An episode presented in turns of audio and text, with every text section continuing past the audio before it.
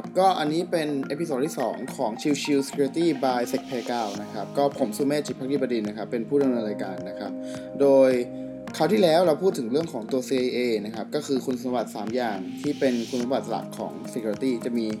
confidentiality integrity แล้วก็ availability นะครับ ซึ่งก็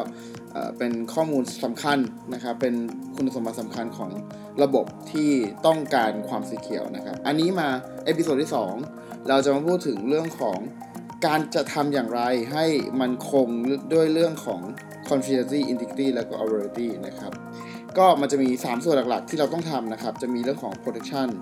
detection แล้วก็ response นะครับ โดยในเรื่องของตัว protection เองเนี่ย เราจะพูดถึงเรื่องของการ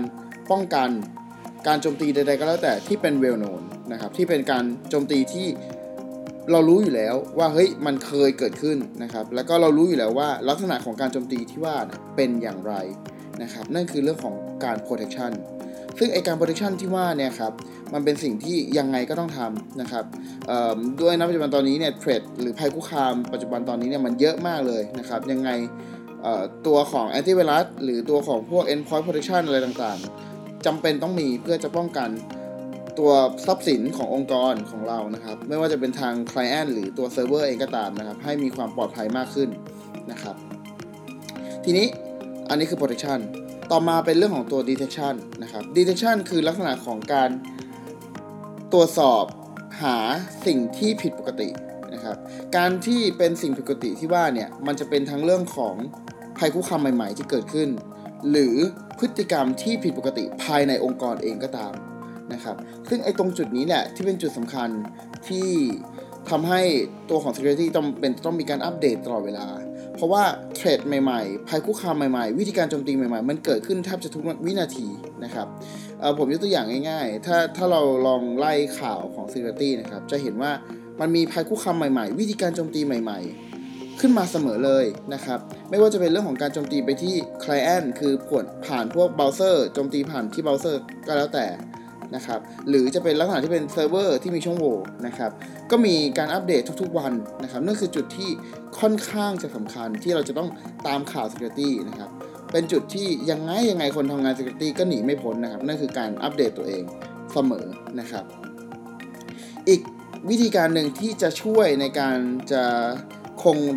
คงไว้ด้วยเรื่องของ confidentiality integrity และ availability คือ response นะครับ เมื่อตรวจพบไม่ว่าจะเป็นเรื่องของการจาก prevention หรือจาก detection แล้วเราทำอะไรต่อนะครับเ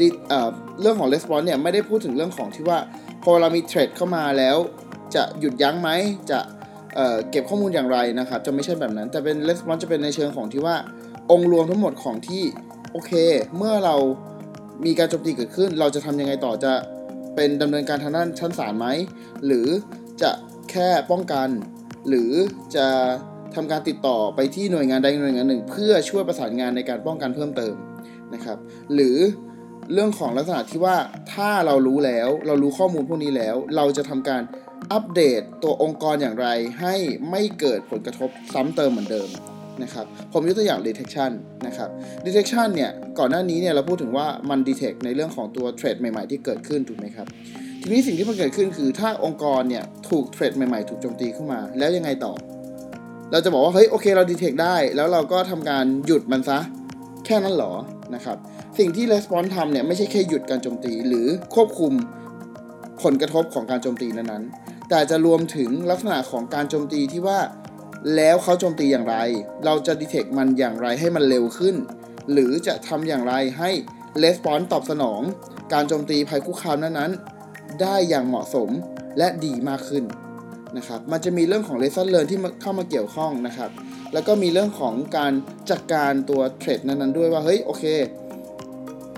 ถ้ามีเทรดแบบนี้เข้ามาจะทำการ protection อย่างไรให้มันดีขึ้นได้บ้างนะครับนั่นคือจุดที่ตัวของ ส่วนที่เป็น response ต้องจัดการ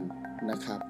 โอเค แล้วซึ่งตัวของทั้ง detection protection และ response นะครับ มันจะถูกร้อยเรียงกันไปในชื่อที่เรียกว่า incident handling หรือก็คือการจัดการ